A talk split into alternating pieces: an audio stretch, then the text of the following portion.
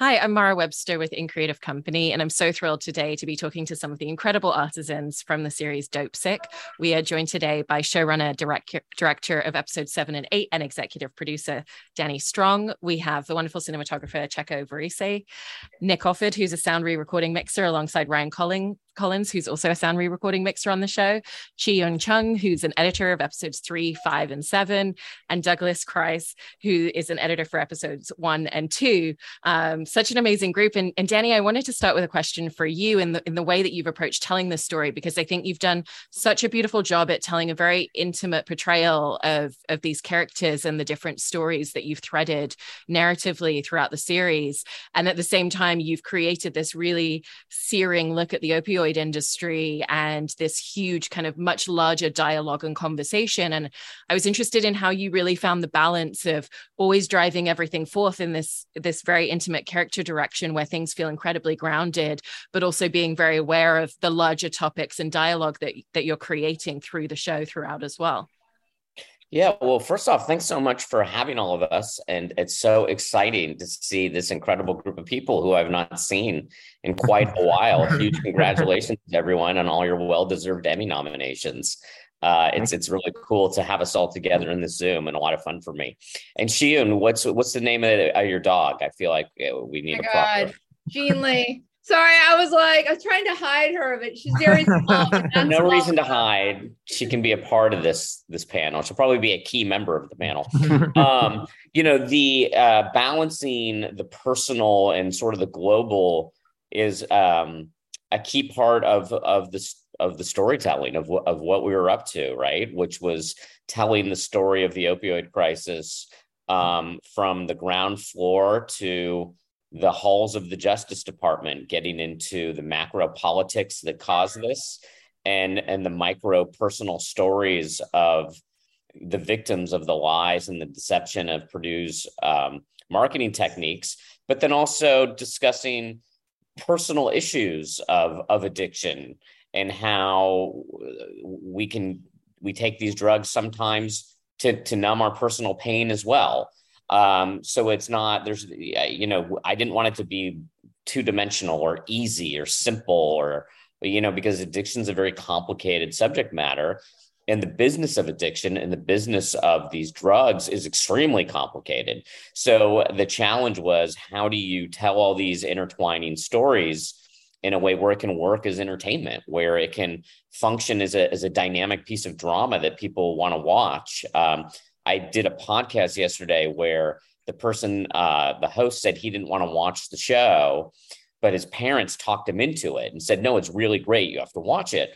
Well, if the show's not really great, his parents aren't going to talk him into it, right? So there's there's there's a buy-in there. There's there's a or, or an obstacle, which is that it's dark subject matter, and we all of us collectively on this Zoom, we have to overcome that that obstacle um, by creating a, a, a, piece of vibrant, exciting entertainment. And so that was also why I framed the show around two investigations because that's an exciting genre.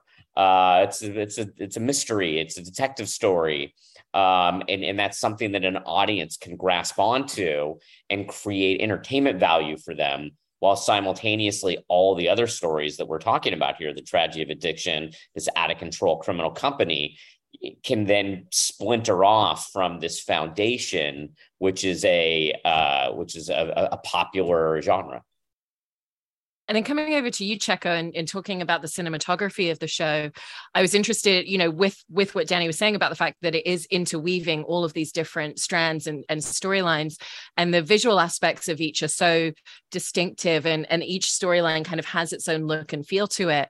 Um, and I was interested in that early dynamic in, in making the series, in working alongside Danny, and then also Barry Levinson, who was directing the first couple of episodes, in really figuring out what are going to be the distinctive elements that are going to, you know, create a linear feel amongst all of these story threads, but also the ways in which we want to use camera movement, shot placement, you know, lens and lenses and color to kind of have slightly different mm. looks and feels to each of these stories that we're going through. Well, one of the biggest challenges of of working in Dopesick was the fact that it is a real story. So these characters that are, exist is my cousin, your cousin, actually, your brother, your sister. How do you make that palatable? How do you make that interesting without putting a filter of surrealness on it? So we had to be as as as clearly documentary as possible without doing a documentary because it's not a documentary, it's an entertainment piece, like Danny very wisely said. And it was extremely complex to, to force myself and all of us to not say, okay, let's do this very cool camera move because it's gonna be great and it's gonna be fantastic. And no, this is about people. This is about somebody's soul. This is about somebody's death. This is somebody's mourning. This is somebody's shareholder very happy because he made a fortune killing people, adding to the killing of people. Um, so it was it was a very tricky balance, and and I have to say, Danny was always there to sort of make sure I wasn't carried away with this wonderful camera moves that didn't mean anything, you know, and. Uh, and we were surrounded by by a crew of wonderful wonderful professionals. And the, the most important thing that i have to say is that every single member of the crew had a cousin a brother a sister. This was very important for them. To me i'm not from you may gather from my accent i'm not i'm not from the united states. And this is a very unique american problem I mean, Brazil has other issues. You know, Manila has other issues. Mexico has other issues. The United States has this issue, which is you trust your priest, your your whatever, and you trust your doctor. You go to your doctor, and the doctor gives you this, and then after that, you get addicted, and you most likely get really addicted. How to portray that in a very grounded way, yet being entertaining and yet being fascinating and yet being a mystery and being a thriller and being an action sequence. Some sequences that are action, some sequences that are pure drama, some sequences that are, you know, like a legal drama. So that was a very complex thing. And I think I think with the help of Barry and Michael Cuesta and Patricia Riggen and Danny, the four directors that I got the pleasure to work with, we pulled off, and the editors and everybody else and my grandmother, we did something that still keeps you wanting to watch it more, but it means something for whoever had something like that. I don't know if I answered the question. I went all over. I really, really love all of those details. And you know, Nick and Ryan, you you also have this similar task. And in when you when you listen to the sound design on each of these stories, there's distinctive elements because obviously the fabric and makeup of of several scenes in a conference room is going to be very different to kind of what are the sounds and and what's that feel and ambience that you want the audience to feel in in a rural kind of coal mining town. Um, and so, what what did you find in the mix with some of the really distinctive elements that you found yourself bringing to the foreground a lot more in certain storylines. Yeah, um, you know, like like was said before, we really wanted to make it feel, you know, real. I mean, tell these people stories and connect with people in the small town and and feel like you're there. Um, you know, while not stepping on any of the incredible performances. So that was a very conscious effort on our end, you know, just to support everything that's happening on the screen. Um, you know, and also we made a made a decision early on too to follow the storylines with, with some sound design and Ryan can talk a little bit about that too is is follow the arc of some of the characters to make it a little bit more interesting and a little bit more impactful and real as the story goes on. Yeah, I think one one of the greatest things about this show is that you really early on fall in love with these characters, right? Like for us, I mean, Dr. Finnix was it was such an amazing role. I mean, Michael Keaton was so good in it, and so we, from a sound design perspective, we really wanted to establish that his life before addiction and what that was like, you know, and the sounds of the town. You know, we'd play birds and wildlife and just really play up those atmospheres. But you know, about halfway through the season, when we start to see this turn into addiction, all those sounds slowly get muted and and more isolating and sort of we just follow that arc of him his sort of you know his his demise with uh, addiction and and and and all that. Mm-hmm. So that was a bit i mean i think it sort of happened subconsciously because it just really it worked with the visuals but then it's like okay this this idea we need to really make make yeah work. following his arc with you know as his life deteriorates the sounds around him deteriorate and and the quality of life diminishes. So we wanted to make sure that you're really feeling that. Again you know in, in a subtle way without stepping on any of the performance or anything and the score that lorne balfe uh, did was incredible too and and getting that emotional connection like with betsy and the scenes with her family and what she's going through i mean it was it's very very powerful stuff so and what was great about the score and i know we were always on the mix stage and danny was sort of guiding us through how to place these scores in the in the in the room and it's like it was never like let's let's play this really loud so everyone knows how to feel it's like we don't want to step on these performances because Yeah. we feel what our what our characters are feeling. And so the score was just to, there to support yeah. um the performances. I really love that. And then in talking about the editing with you, Douglas and Chi-yoon, um, you know, again, kind of similarly to what Danny was saying at the beginning about, you know, really finding the voice and the tone in how do you tell all these different types of stories in one piece and and with that approach. I was interested in in how that kind of came over into the edit room on a lot of the episodes when you first came on board and you first started getting footage and putting together those early rough cuts and just really trying to figure out what does what does the voice and the tone of these episodes need to be and what's kind of the specific pacing and rhythm of, of the way that we're moving between these different storylines and these different kind of thematic elements of the narrative Um, well, I would say, you know, um, one of the nice things about working on a project like this, you you're lucky to have a great director and you're lucky to have good writing and everything and great performances, and that makes my job so much easier.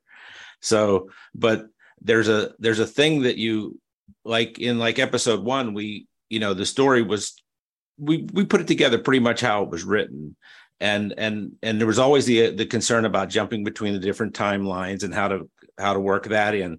And you know and i think danny came up with a great device of doing the scrolling dates. And uh, one thing that barry influenced me to try to in the opening episode was when um, it wasn't written quite like this but when dr finnix goes into the church and he's greeting all the people in the church and talking to them we're cutting back to him sitting on the court bench and remembering this and as opposed to just how it was originally written where it was like kind of like we see the church scene and then we go back to the courtroom so we interlaced it so that it plays it in his mind and he's reliving the horror of what he went through mm-hmm. Yeah, it was a great idea. I, I loved it when when the when I saw that when they set the first cut. I just thought, wow, that was terrific. Yeah and for you Chi-yoon? That was actually, I was like, that's one of my favorite scenes. And there's a couple of scenes that really stick with me. And um, that scene that Doug um, um, in episode one was, I remember seeing it and just being super blown away and very sad. um, but um, for me, it was, uh, it was that whole uh, keeping all the threads alive. Um, I, I don't know if we rearranged all that much stuff, Danny. It was for my episodes. Um, I, I don't feel like we, uh, did as much um, rearranging um, in uh, in in my episodes. But what um, what uh, one thing that uh, Danny did sort of uh, happen early on for us was that we had these courtroom scenes that weren't quite working. And um, Danny's like, why don't we actually do snippets from earlier episodes or um, from websites that illustrate what they're talking about? So um, what ended up happening is that we intercut some um, footage from episodes one and two, and then also some um, stock and some um, some stuff that graphics made up, and it really like um, made that sort of procedural scene kind of come alive. You sort of you sort of kept all the threads running. And that's one of the examples that i can think of that was um, like uh, it sort of ran through it started running through the series when you get to this procedural thing and you can't quite remember exactly what happened. There's these snippets of images. You're like oh yeah i remember that. Um, that really helped i think um, keep all the sort of story threads um, alive Absolutely. And I loved what what Ryan was saying in terms of, of the sound design with Michael Keaton's character and just as he goes on this journey into addiction, the way that the isolation is created through the use of sound. And there's so many other ways that that we start to really feel that isolation and separation from everybody around him in terms of, of the visual language, in terms of the way that story is kind of paced out differently once he kind of goes through that that phrase. And so I was interested for all of you in, you know, particularly thinking about that as, as a structural arc, kind of how you started to make different creative choices as his storyline progressed as a character in, in the way that you wanted to tell that story on screen. Editorially, you mean? Yeah, I mean, for any for any of you that that kind of had any any different choices that you were making in the way that you wanted to tell that arc. Hmm. Hmm. Checco, you got when you grab something as vast as Dopesick, which is, Danny, correct me, 15 years, 18 years of story, you know, 1994. Yeah, about 11. Or all the way to 2006. Yeah. Yeah. So when you grab something that large, I rented a little apartment, you know, and I got some little cards, cue cards, you know, and I started creating a wall with post-its. And I started creating an arc until the owner came and said, What is that? And I said, Don't worry, I'll paint the wall. Uh, so I created this massive, massive little stickers of, okay, what happens with Dr. Finnix? You know, because you, as a cinematographer, you have to know what happens to him. You don't know at eight o'clock in the morning on a Wednesday what's happening. Where is he coming from? Where is he going? Danny knows, but I didn't. So I had to create that. And you follow the arc of each character, and you follow the arc of, of the little minor daughter, the father, and the mother, and the tragedy have. But but you have to start somewhere. And each character is so rich in what they live and what they do that as a cinematographer, you have to somehow pay homage to that. So, you know, the little town was, you know, blue and sort of cold and gray. We were lucky or unlucky. Um, it snowed, so it's wonderful. It's beautiful. It's cold, freezing, horrible. You know, it's like 24 degrees below zero to work, but it would look amazing. I didn't do much. You just get some northern light through the windows, and that's what the characters have. You know, you go to what I call the civil servants, you know, the, the, the, the, characters of the prosecutors and, and, and the DEA and the people that have a, like a decent salary, you know, but they're not the Purdue Pharma, they, they have a salary. And you have to create their art. So I had this wall of like tape and it looked like a like a crime scene, you know, with like little red things and blue things all over the place. And I remember one night looking at it and getting absolutely completely overwhelmed because I'm like, what am I doing? Am I, I'm not able to do this. I'm not able to pull this off, you know. I went to sleep. I had espresso in the morning and I said, okay, let's go and do it, you know. And with the help of all my friends and all my colleagues and Danny, and my directors, I think we pull it off. Oh, you you have the characters that have a life or a or a death or or whatever, and and you follow their true line. You follow their spirits, you follow their souls. And if you're true to that, with the sound, with the, the cuts, with the writing, with the camera moves or not moves, you know, you, most likely you don't move the camera because there is no reason to move it. They come alive and the performances are extraordinary. If you, if I don't mess with it, I did my job.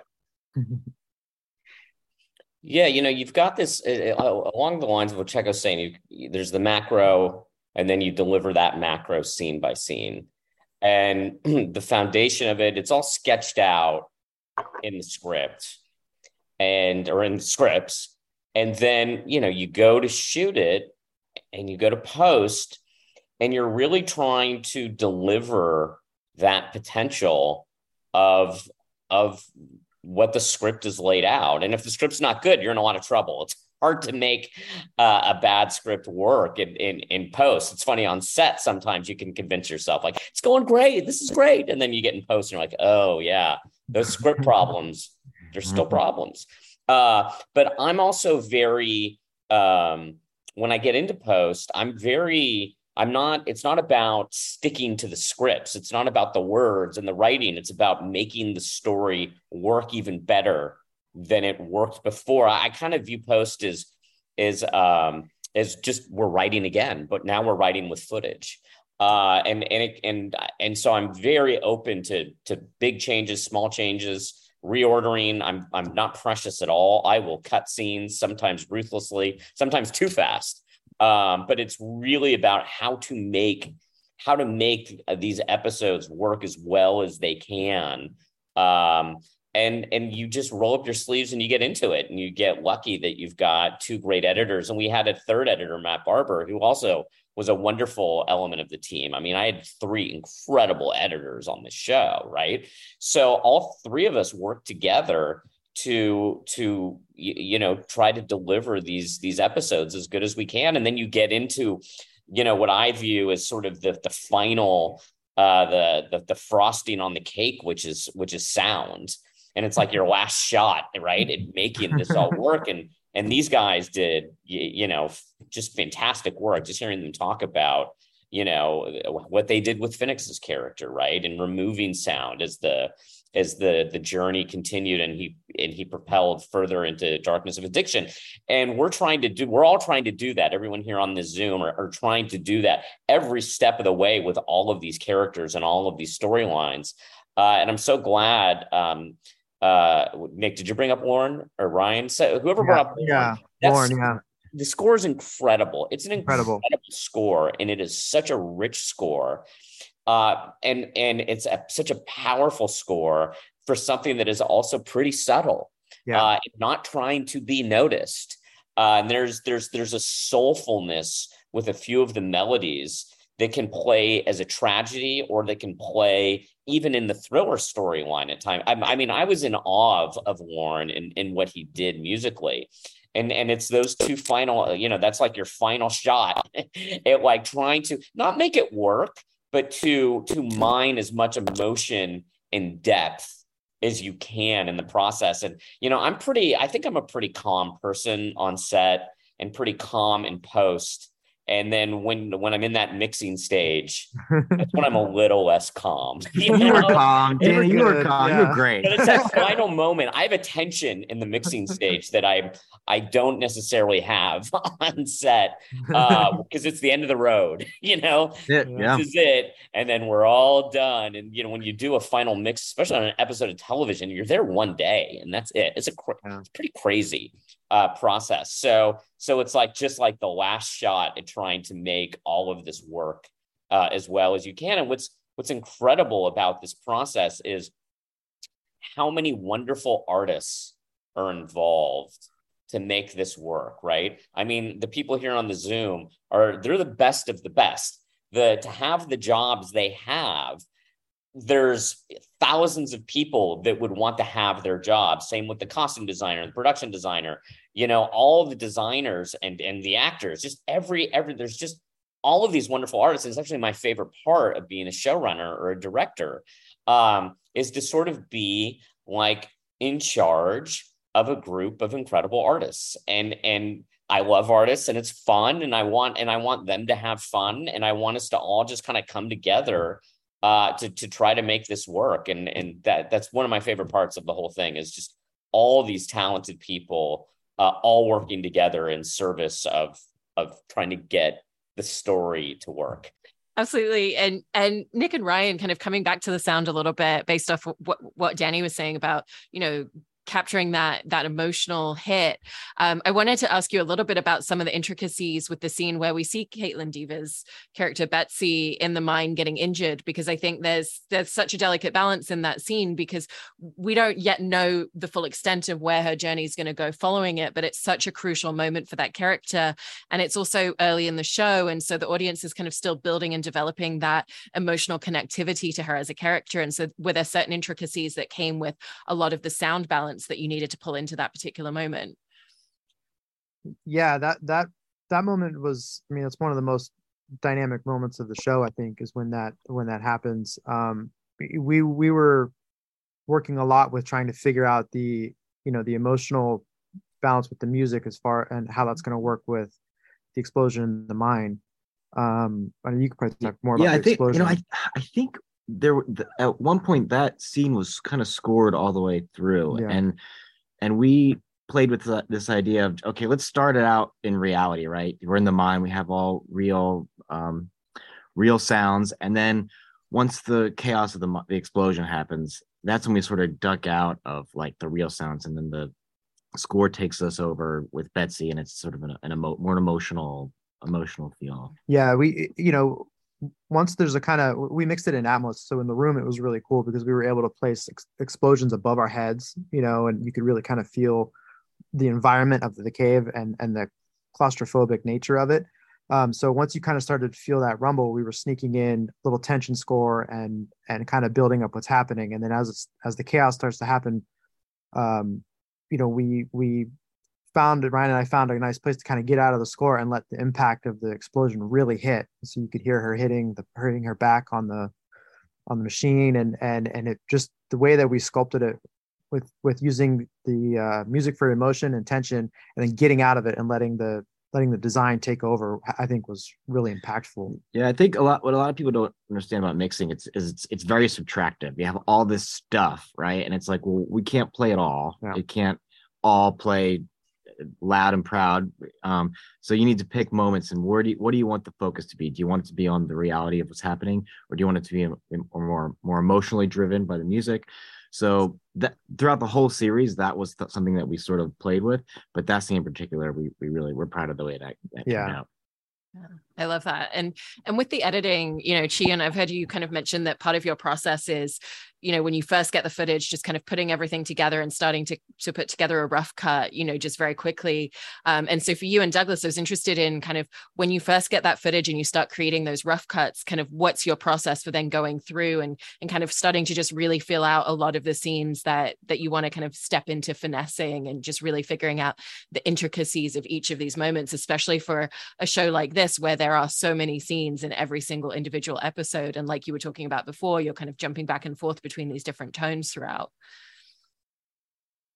I'm I'm I've I used to when I first started cutting uh, things as in my career, I always loved the rough cut. I always like went dove right in and was like, I'm looking at me chopping this together. And now I kind of agonize more. Now I like I don't want to just chop it together and have it be horrible. But sometimes that's the best way to do it because I I have to struggle sometimes to just put stuff together. Once I got it together, then it's more fun it's just kind of like I've I've built something. Now I can tear it apart, and and sometimes it's fun to let an assistant assemble something for that reason because I can immediately see what they did wrong. So as opposed to if I would have done it, and then it was like so I kind of like tend to if I can have my druthers is I'll slap I'll say I'll get five scenes in one day I'll slap them together in an hour, and they'll be horrible, and they'll be you know words cut off everything else. But then I go back and I'll work on them and I'll get them pretty good by the end of the day. But then the next morning, I'll go back and I'll work on them again before I start the new stuff because I I want to see them the next day in a clearer light and and play with them some more.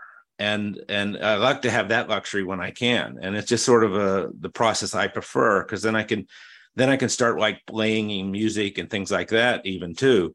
And one of the advantages we had on the show is Lorne gave us like samples of music to work with from the very beginning. So we had basically I uh, music ideas from the very beginning that I got to put in, and I tried my best to use just his music. Sometimes maybe to my detriment, because I would like you know this maybe this piece needs something that he hasn't supplied me, but I wanted to try to use what he's provided just to like keep that tone and keep that sound for that music throughout the whole process. So, and I'll let that, you that was that. amazing. Uh, just to toss in on that, Lorne sending music before and to not temp with with Yeah. temp Right. tracks Yeah. because there's that moment when you switch from temp to your own score that is one of the scariest, most painful moments of the entire process Mhm. because Yeah. you're so used to the temp, and the temp is like Desplat and Williams and all these great composers who've who've gone through the process themselves, right? So now you're starting from scratch, uh, and it's a terrifying moment. And so to have music before that that you're using uh, is was was was just huge uh, and a wonderful way to work. So sorry, Chi-yoon. No, I was I, was uh, unbelievable. We got like we got like three minute pieces that we've all like kind of uh, that we rearranged to for all these different scenes. It was really um, it was really helpful and wonderful um, for him to do that.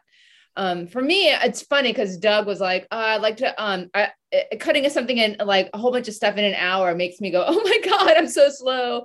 Um, uh, but uh, I I'm a little bit more um, OCD in that I like to look at everything. Um, sometimes I go backwards, forwards in takes because then at, usually when you know they've they I feel like when people move on to uh, the next setup, they they're like, oh, we got it, we're gonna move on. So I go backwards sometimes, but I like to look at everything because I like to see what the evolution of um, what goes on on set is.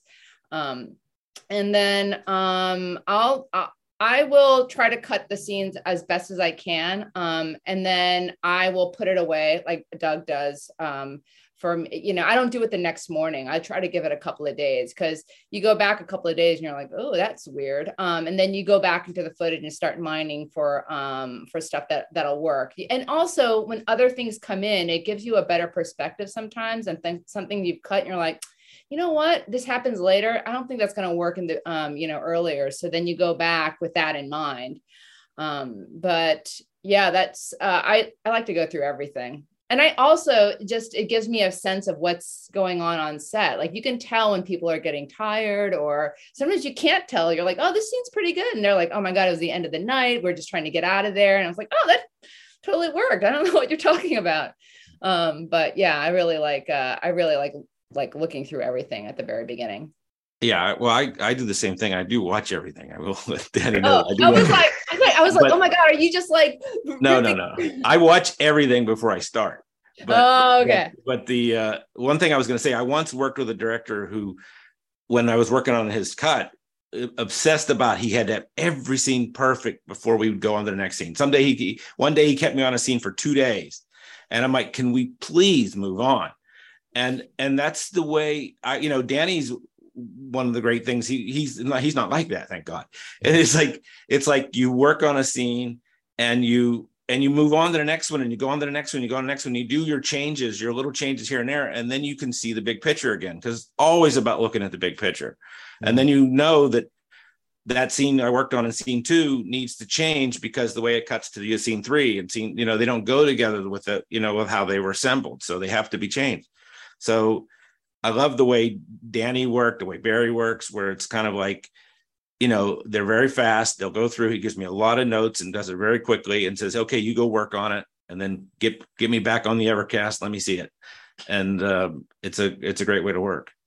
Can I I add lo- too about going back to the uh, temp score? You know that when you guys get temp score that early, you know that trickles all the way down the line to us. So you know when we get to the mix stage, um, you know like for Danny, you're you're so comfortable with the score already, and you know considering we only have a day with you, you know that really helps us dig into other things that we would like to to get into. So you know I don't know if Lorne realizes how much of a help that is all the way down to our end too, you know, so it really helps move things along for us and gives us kind of a, a head up time wise with you in the room so we can make sure everything else is sitting the way that, you know, you, you want it. and we have accurate material to work against. So when we're mixing the temp, it's like, well, this is it's going to come to us better, but it's the real it's the Yeah. real material, so we know how, how we're going to mix around it. Yeah. I really the love that. thing is um when I, I when I'm in the mixing stage and then and I'm so sensitive to music and sound as, as you all know I get obsessive about it and then all of a sudden there's score and there's uh, there's just a new instrument in the track that I've never heard before. Where where the fuck did this violin come from? what is going what is going on here? And then i start to like lose my mind because i think i'm but am i going crazy? Yeah. uh and they'll just be like like you know someone will make just some last second change that's never been in a cut uh going through the music. And, and it's and it's uh it's always very disconcerting um when it happens. But um it's just it, but it's wild like like what what what is that nick ryan have you Yeah, I- experienced that a lot I don't I don't know, but I do know that there was a couple of times where you would hear something and you'd say, "What is that?" and was, and you'd say, "But I don't hate it." yeah. But I don't hate it. well, I That's want it to be warm, you know, no, and, and it would be because it would be like because it was a it would jolt me because I hadn't heard it before, Yeah. right? So it's like okay, it's not uh, maybe this is a better version than what it was, but it's new to me and it's uh and it's and it's unsettling, and then it takes me, you know, and then I listen to it a few times, and it's like no, Yeah. it's actually better, Yeah. but but we'll listen to both versions and then make a Sure. Oh yeah. I mean, that's the beauty of it of, of Yeah. having everything split is that we can, you know, manipulate any way we want. But, but yeah, I, I do remember a couple times it was for you, you know, I don't hate it. that was great. Sometimes I did. Sometimes- but you were very open. You're very open, Danny. Yes, we Of appreciate. course, that's the Yeah. process. Yeah. It's never personal, Danny. We know that. Yeah. Well, I'm, I'm so genuinely in awe of, of the incredible work that you've all done on this series alongside the rest of the team that, that you created it with. So, congratulations on everything with the show. And thank you so much for talking about it. Really, really appreciate it. Thank you so much. Thank you. Thank Yeah. you.